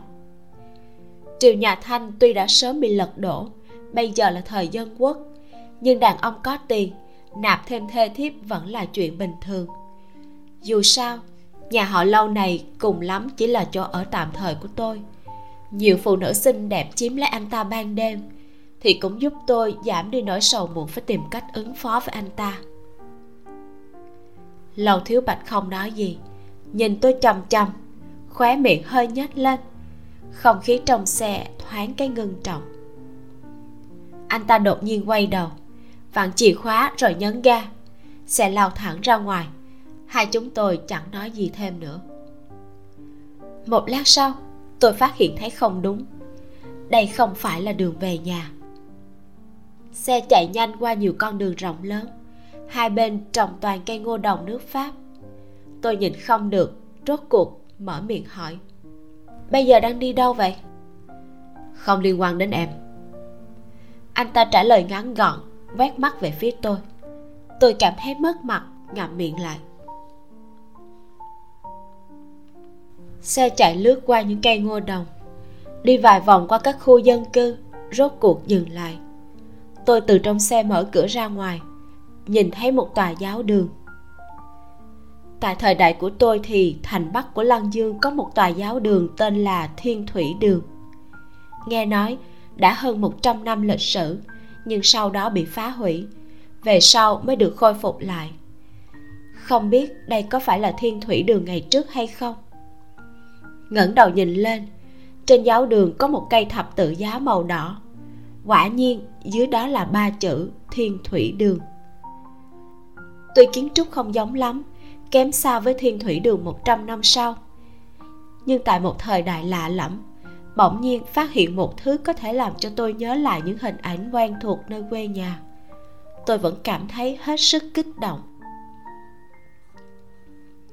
Lâu thiếu bạch xuống xe, bước vài bước vào cửa chính của giáo đường. Đột nhiên dừng bước, đi về phía tôi đứng bên ngoài gõ tấm kính thủy tinh. Tôi quay kính cửa xe xuống. Tôi có việc phải vào trong. Em ở đây chờ tôi, không được chạy lung tung. Sắc mặt của anh ta thoạt nhìn có chút ngưng trọng, ngắn gọn dặn dò. Không, phải nói là sau khi ra lệnh cho tôi một câu, thì bỏ tay vào túi quần, đi về phía cửa chính. Đến khi bóng dáng của anh ta biến mất phía sau cánh cửa giáo đường, tôi ngồi trên xe một hồi, rốt cuộc vẫn nhịn không được xuống xe. Đứng trước cửa ra vào của giáo đường, ngẩng đầu lên nhìn đỉnh nhọn hình vòm. Trước kia khi học đại học, hàng năm vào lễ giáng sinh, tôi đều cùng rất nhiều bạn học đi tới đây, chen chúc với đám người trong giáo đường đang hát thánh ca cùng tiếng chuông vang trời hòa vào tiếng ca. Khi đó, trên mỗi gương mặt trẻ tuổi đều nở nụ cười rực rỡ vô tư, nụ cười tuổi trẻ xuất phát từ tận đáy lòng bức tường của giáo đường bò đầy những cây dây leo. Chính giữa được trang trí bởi những bông hoa nhỏ màu trắng hoặc vàng. Một trận gió thổi qua, những cây mây rung động sàn soạt tôi chậm rãi tản bộ dọc bức tường, cố gắng tìm một chút bóng dáng xưa cũ. Lúc đi đến cửa sau của giáo đường, tôi nghe được một vài tiếng nói chuyện, kinh ngạc dừng bước. Cha johan tay ông cầm cây thập tự mặc thánh y, nhưng sau lưng làm những gì? Ông nghĩ tôi không biết sao. Tôi là người như thế nào? Ông chắc cũng hiểu rất rõ. Nếu đặt điều nói dối, không chừng đến ngày mai, ông sẽ bị bắt vì tội danh buôn lậu đồ cổ. Đến lúc đó sẽ không còn thư thái như vậy đâu. Là giọng nói của lâu thiếu bạch. Nhưng điều làm tôi ngạc nhiên chính là anh ta đang nói tiếng anh hành vi cùng ngôn ngữ của lâu thiếu bạch trong niên đại này cũng xem như là tân tiến. Kể cả động tác nhún vai của anh ta. Tôi cho là anh ta chỉ chạy theo mốt, cố ý bắt chước theo kẻ khác. Tuyệt đối không ngờ tới anh ta có thể nói tiếng anh lưu loát như vậy.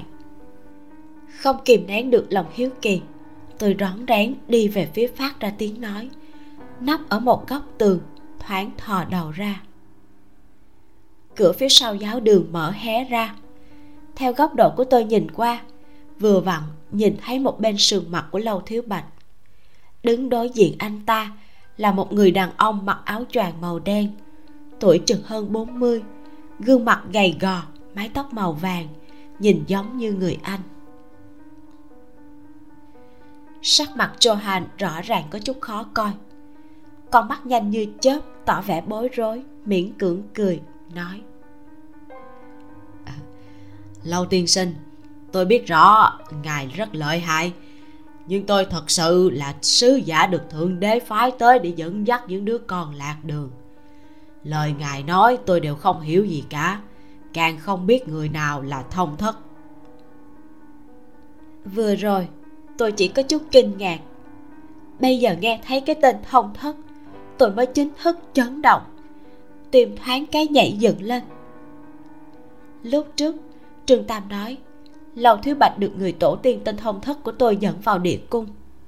Tôi vốn cho rằng anh ta và thông thất quen biết nhau. Hiện tại xem ra hình như anh ta cũng đang tìm kiếm thông thất. Mà người cha xứ tên johan này là một mấu chốt trong đó. Tôi ngừng thở không nháy mắt nhìn chằm chằm bọn họ.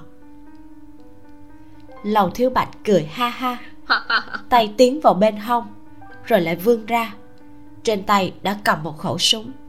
Họng súng chỉ thẳng vào mi tâm của johan. Ông không biết thông thất. Vậy thì không còn giá trị gì đối với tôi nữa. Hiện giờ ông chỉ là một tên tội phạm trộm cổ vật xứng đáng bị trừng phạt. Hy vọng ông đến thiên đường sẽ suy nghĩ lại thật kỹ xem rốt cuộc có biết người này hay không. Nghĩ ra thì lại tới nói cho tôi biết. Giọng điệu của anh ta rất thoải mái phản phất lại nghe có vẻ như đang đùa cợt. Cả người lại tản ra một vẻ mỉa mai. Ngay cả tôi cũng cảm thấy sợn tóc gáy. Tôi mở to mắt nhìn ngón tay anh ta chậm rãi mở chốt ra. Mồ hôi từ trên trán của johan chảy xuống. Được, được rồi lâu tiên sinh. Tôi thừa nhận. Tôi vừa nói dối ông ta vội vàng lui về phía sau một bước tránh họng súng ra mở hai tay. Tôi đã có mấy lần giao dịch với thông thất nhưng hắn ta rất là giảo hoạt không để lại dấu vết gì cả. Tôi cũng không biết hắn ta đang ở đâu. Lâu thiếu bạch thu súng lại chậm rãi hỏi. Tôi biết sắp tới hai người sẽ có một giao dịch. Ngày mấy? Hả? Chuyện này ngài cũng biết johan thầm nguyền rủa một câu rồi bất đắc dĩ nói. Chúng tôi hẹn rồi ngày 15 tháng này còn 5 ngày nữa. Được. Đến lúc đó ông chỉ cần giữ hắn lại cho tôi là được. Tôi sẽ đích thân tới gặp mặt tên thông thất này. Nếu như ông dám chơi tôi. Lâu tiên sinh yên tâm. Tôi vẫn còn muốn sống yên ở chỗ này mà. Tôi sẽ không đối nghịch với ngài johan vội vàng nói. Lâu thiếu bạch ừ một tiếng. Bọn họ thoạt nhìn hình như đã nói xong. Tôi sợ lâu thiếu bạch phát hiện đang định lặng lẽ rời đi thì đột nhiên nhìn thấy lâu thiếu bạch xoay người sang hướng về phía tôi lạnh lùng nói. Nghe đủ chưa? Đủ rồi thì ra đây phải về rồi. Tôi giật mình. Sau vài giây thất thần lúc này mới nhận ra lời vừa rồi là anh ta nói với mình tôi tự thấy mình cũng không hề phát ra tiếng động nào. Vậy anh ta làm thế nào lại phát hiện ra tôi? Cúi đầu xuống, nhìn thấy bóng của mình bị ánh mặt trời chiếu rọi, kéo thật dài trên mặt đất. Hơn nữa cái bóng đã lộ ra ngoài tường. Lúc này mới hiểu rõ, hối hận cuốn quýt thầm mắng mình ngu xuẩn. Tôi áp chế lo lắng trong lòng, chậm rãi dịch ra khỏi tường. Nhìn anh ta miễn cưỡng nở một nụ cười. tôi không cố ý. Vừa rồi chỉ muốn đi dạo một chút. Ừ, ừ, vô tình đi tới nơi này. Hai người nói gì, tôi căn bản không hiểu.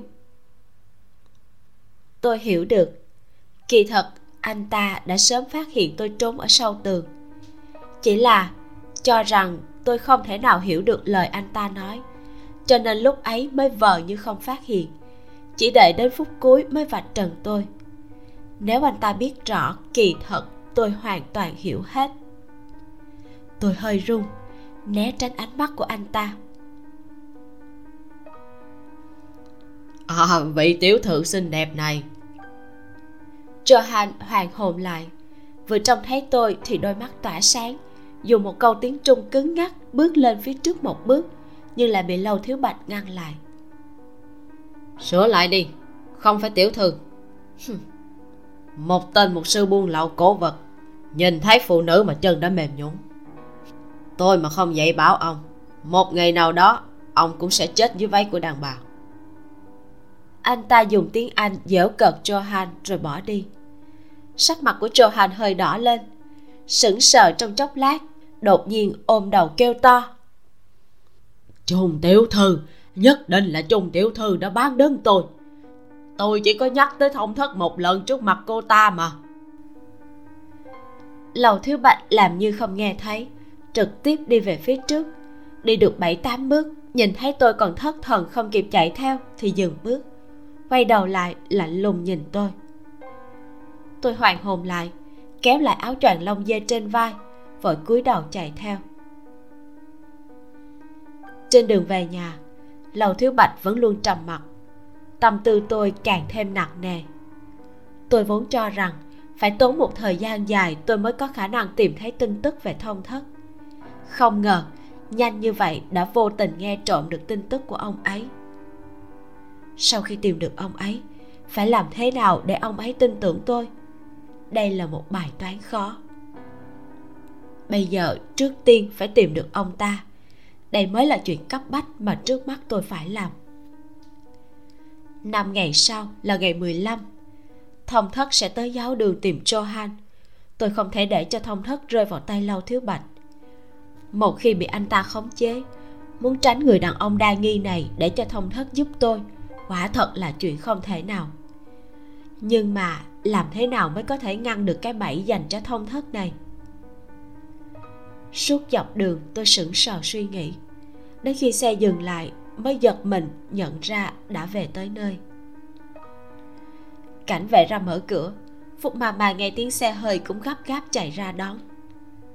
Tôi trở vào phòng, cởi chiếc áo choàng lông dê ra, đang định đổi giày thì trông thấy lầu thiếu bạch cũng đi vào, đi thẳng về phía tôi, đứng ngay trước mặt.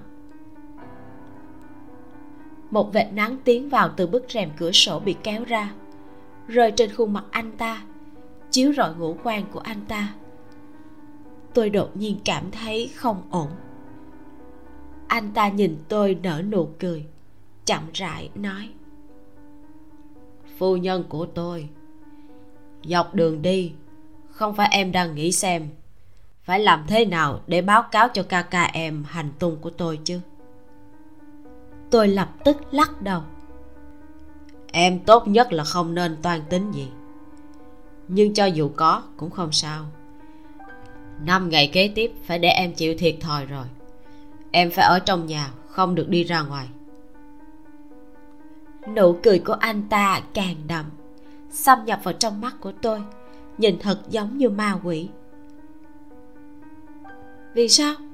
Tôi đâu có hiểu những lời của anh nói khi nãy. Anh dựa vào đâu mà không cho tôi ra ngoài? Lòng tôi thoáng cảm thấy chán nản, nhưng vẫn không cam lòng cãi lại vì sao? Bởi vì em không nghe lời. Tôi bảo em ngồi trên xe chờ. Em lại chạy đông chạy tây cho nên nhốt em vài ngày để cho từ nay về sau, em nhất định phải nhớ kỹ lời của tôi không thể không nghe. Anh ta đột nhiên vươn tay nâng cầm của tôi lên. Buộc tôi ngẩng đầu lên. Từ trên cao nhìn tôi thật kỹ. Lúc này mới chậm rãi nở nụ cười. Tôi giận dữ dùng sức gạt tay anh ta ra khỏi cầm mình. Anh ta ngạc nhiên ồ lên một tiếng, mạnh mẽ ôm lấy eo tôi, ép tôi phải dính sát vào thân thể của anh ta. Tôi lập tức cảm thấy cây súng dắt bên hông anh ta hút vào bụng tôi có chút đau đớn. Sự kiên nhẫn của tôi có hạn. Bảo em ở nhà 5 ngày thì em cứ ngoan ngoãn ở nhà 5 ngày cho tôi. Lại chọc giận tôi tôi sẽ để cho em cả đời phải ở trong căn phòng này hàng chân mày của anh ta nhíu lại thật chặt. Giọng điệu cực kỳ không kiên nhẫn. Dũng khí của tôi lại bị rút đi. Lửa giận vừa rồi thoáng cái trở nên yếu xìu. Đây không phải là xã hội hiện đại của tôi.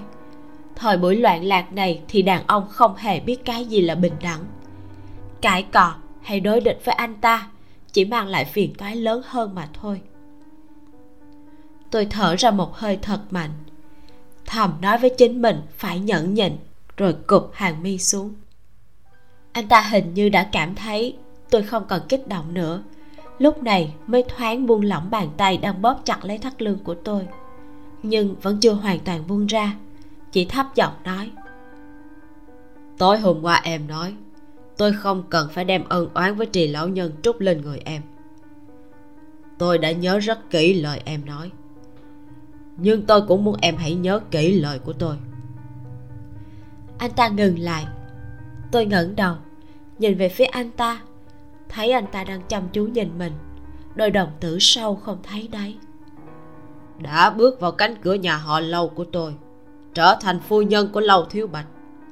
Mặc kệ người nhà họ trì có nói gì với em, trong mắt của em, trong lòng em, chỉ có thể có người chồng này nếu như có hai lòng. Anh ta dừng lại. Tôi lại nghe thấy trong lời nói của anh ta có một chút lạnh lẽo. Không tự chủ được, tôi khẽ run lên. Hai người kề sát nhau. Thân thể biến hóa tuy rất nhỏ, nhưng anh ta nhất định cũng cảm nhận được. Có thể, sự sợ hãi của tôi đã làm cho anh ta có chút thỏa mãn. Cả người anh ta rõ ràng đang thả lỏng anh ta lại một lần nữa nâng cầm tôi lên. Ánh mắt dừng trên bờ môi tôi. Thoáng cái, tôi trở nên căng thẳng. Đang muốn vặn vẹo thoát ra, nhưng cổ lại cứng ngắc không thể cử động được. Chỉ có thể trừng mắt lớn, trơ mắt nhìn anh ta càng lúc càng tiến lại gần. Môi nóng lên.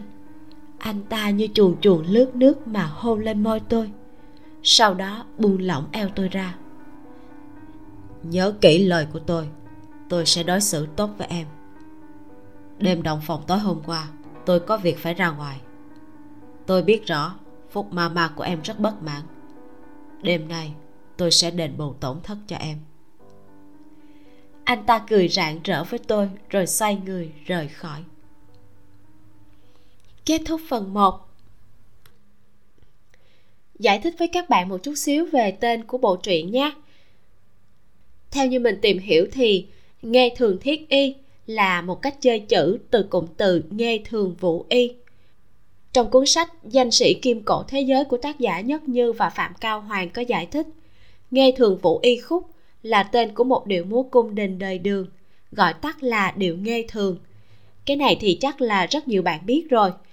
Trong điệu múa này, người múa mặc nửa trên là trang sức lông vũ nhiều màu, nửa dưới là mặc váy trắng, hoa văn lấp lánh thế múa thì nhẹ nhàng trang nhã, giống như là tiên nữ trên mây.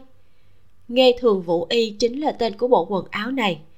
Tác giả đã thay chữ vũ bằng chữ thiết, có nghĩa là sắt còn mang một ý nghĩa là cứng rắn mạnh mẽ.